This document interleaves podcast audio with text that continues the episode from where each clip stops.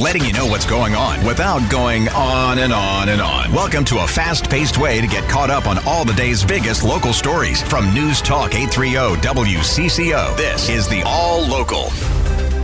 With Friday's WCCO All Local, I'm Rusty Ray. Today's stories include a big win for one Minneapolis restaurant, big changes to a winter tradition, and safety on buses and trains. But first, one week after 15 year old Devin Scott was stabbed to death at Harding High School, kids were back in the building on St. Paul's east side. Here's WCCO's Al Shock. It was one week ago today when 15 year old Devin Scott was fatally stabbed inside the school building on St. Paul's east side.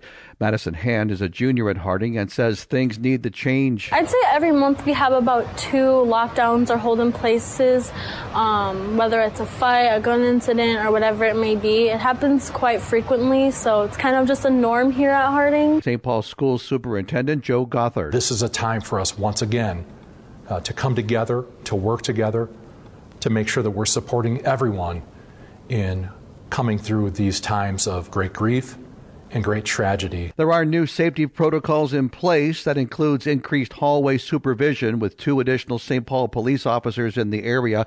Anyone who is late must use the main door to get into the building.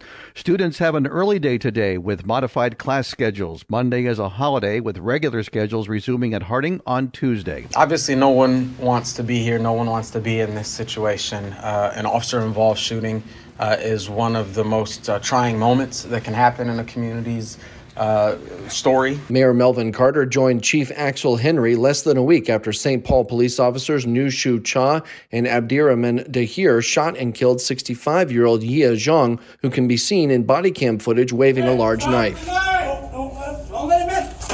Chief Henry said he's not sure why his officers followed Xiong into an apartment and then fired a taser and an AR 15. The BCA will be conducting that investigation, so the decision process, what was going on in their minds, is something that that investigation will reveal. The officers remain on administrative leave. Xiong's family viewed the video before its release. Police in St. Paul are investigating that city's third homicide of the year. Officers responding to a shooting on the 500 block of Stryker Avenue Thursday afternoon around 3:30 and found one man with a gunshot wound to the torso. The victim was transported to Regions Hospital but later died. Police do not yet know what led to the assault or who is responsible. No arrests have been made. Authorities are also looking for additional surveillance video. Anyone with information is asked to call St. Paul Police. Paul Hodowanik, News Talk 830 WCCO. With two votes out of four, Wrecktangle Pizza won Good Morning America's United States of Pizza Friday morning, good for a $10,000 prize.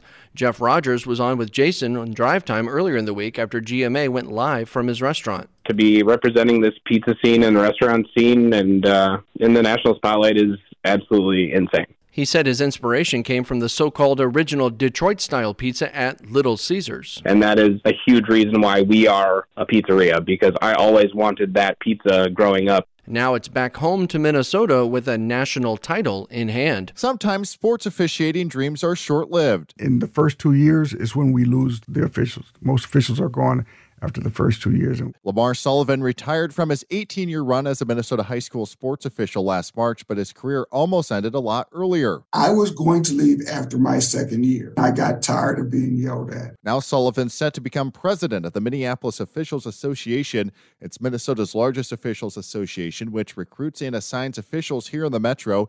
They also train them how to handle those tense situations on the court. Our first uh, official development meeting, we actually had a section on how to communicate. That's what we're trying to teach our officials is that if coaches talk, ask your question, here's how you respond.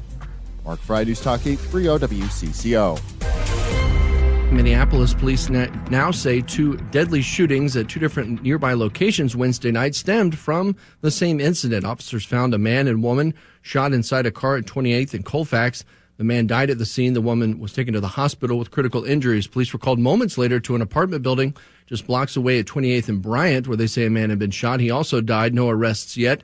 23 year old Khalil Bryant of Robbinsdale and 29 year old Devontae LeVar King Reed of Minneapolis are the two men who died. I'm Steve Simpson. The Minnesota House has passed its version of paid sick time. It would call for all Minnesota workers to accrue one hour for every 30 hours worked. One of the bill's authors, Representative Liz Olson of Duluth, says this could keep more people healthy and safe She says the thousands who would be affected by the law would like to be able to take care of themselves or their children. But they know that doing so would mean they can't pay their bills on time, buy groceries, or worse yet, could even lose their entire job.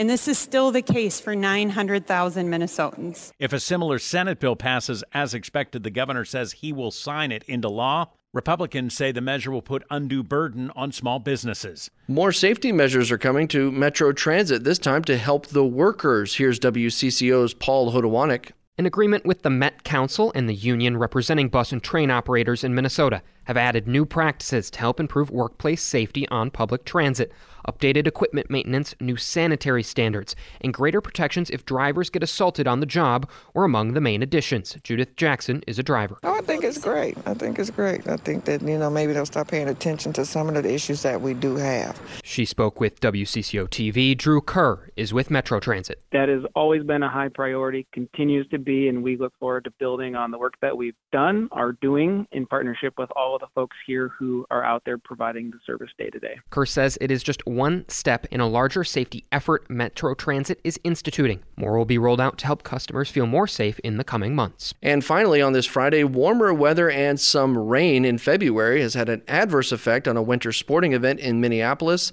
WCCO's Steve Simpson has the story. The annual Luminary Loppet at Lake of the Isles in Minneapolis is being moved off the lake where ice conditions are no longer safe.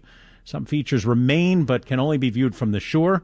Loppet Foundation Director Claire Wilson telling our Vineeta Sawkar that they're working to move most of the luminaries off the ice. I'm looking out on this beautiful lake with hundreds of volunteers and staff, and they've been working literally around the clock to be able to double the walking path and the globes. They are literally just one by one moving the luminaries that were frozen on the lake onto land. So it will be an all day process. And there's also no skiing this year because of melting snow. The luminary Loppet is tomorrow night adjacent to Lake of the Isles. The event is sold out. Thanks for checking out WCCO's All Local. You can find each day's All Local and all of our podcasts at WCCORadio.com or when you download the Odyssey app. Make it a great Friday and a great weekend. I'm Rusty Ray, News Talk 830 WCCO.